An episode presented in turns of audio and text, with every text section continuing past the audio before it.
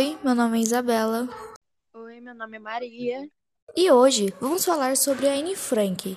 Você deve estar se perguntando por que ela é tão famosa. Pois bem, e se te falar que ela é conhecida mundialmente por conta de um diário? Anne Frank era uma garota normal que ficou conhecida mundialmente por escrever um diário diante de um momento complexo. Anne Frank nasceu no dia 12 de junho de 1929 em Frankfurt, na Alemanha, onde passava por um momento complicado. Havia poucos empregos, muita pobreza, além do Partido Nazista estar cada vez mais ganhando autoridade, fazendo com que os pais de Anne mudassem para Amsterdã. E vale a pena ressaltar que no período de 1933 o Partido Nazista estava no poder de, de Adolfo Hitler. Também começava a ganhar muitos admiradores, ocorrendo diversas manifestações antissemitas, deixando a família Frank, entre muitas outras, ficarem apavoradas com o que ainda está por vir. Otto Frank fundou uma empresa onde futuramente iria ser um esconderijo, e Anne aprendeu a língua do local e fez diversos amigos, além de estudar na escola do bairro. Porém, a brutalidade dos nazistas começaram no local onde eles viviam, mudando as leis e os regulamentos, tornando a vida dos judeus muito mais complicadas. Os locais não judaicos eram proibidos a entrada de judeus, e outras pessoas prejudicadas com Tamanha crueldade eram os ciganos, homossexuais, testemunhas de Jeová, deficientes físicos e mentais, e entre outros. O pai de Anne perdeu o direito de ter empresa, já que agora não era mais permitido os judeus ter empresa própria. Anne tinha que estudar em uma escola separada e usar uma estrela de Davi com o intuito de identificar.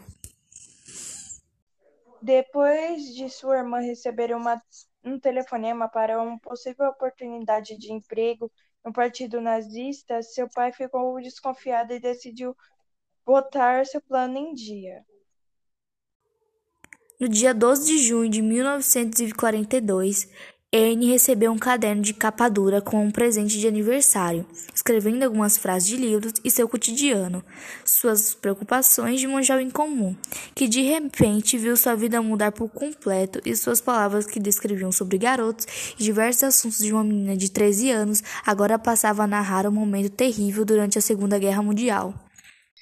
No esconderijo havia mais uma família e outro homem de que Anne nunca gostou, e só quem poderia entrar lá eram pessoas amigas e confiáveis que levavam comida e outros mantimentos. Mesmo estando num abrigo, a jovem ainda mantinha a esperança e fé de que um dia ela poderia sair dali e viver normalmente, como era antes de acontecer tudo aquilo. Ela descrevia todos seus sonhos, suas angústias, seus sofrimentos e tristezas de ver seus outros amigos, que também eram judeus, sofrerem com tudo aquilo, e que ela ainda era privilegiada por estar viva no meio de todo aquele caos, além intrigas que a própria tinha com a senhora Von e sua mãe. Antes que pudesse terminar de escrever seu diário, sua família e os outros que estavam escondidos foram descobertos e levados para os campos de concentração.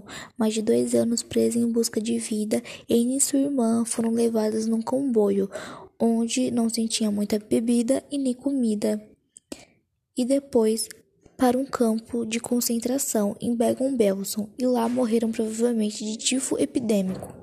Não se sabe ao certo onde Anne e sua irmã foram enterradas ou se foram enterradas. A única coisa que sabemos foi que ela um dia existiu. O único do anexo que sobreviveu foi seu pai, Otto Frank, que depois voltou ao anexo e publicou o Diário de sua filha. Hoje mundialmente conhecida e admirada por todos que escutavam sua história.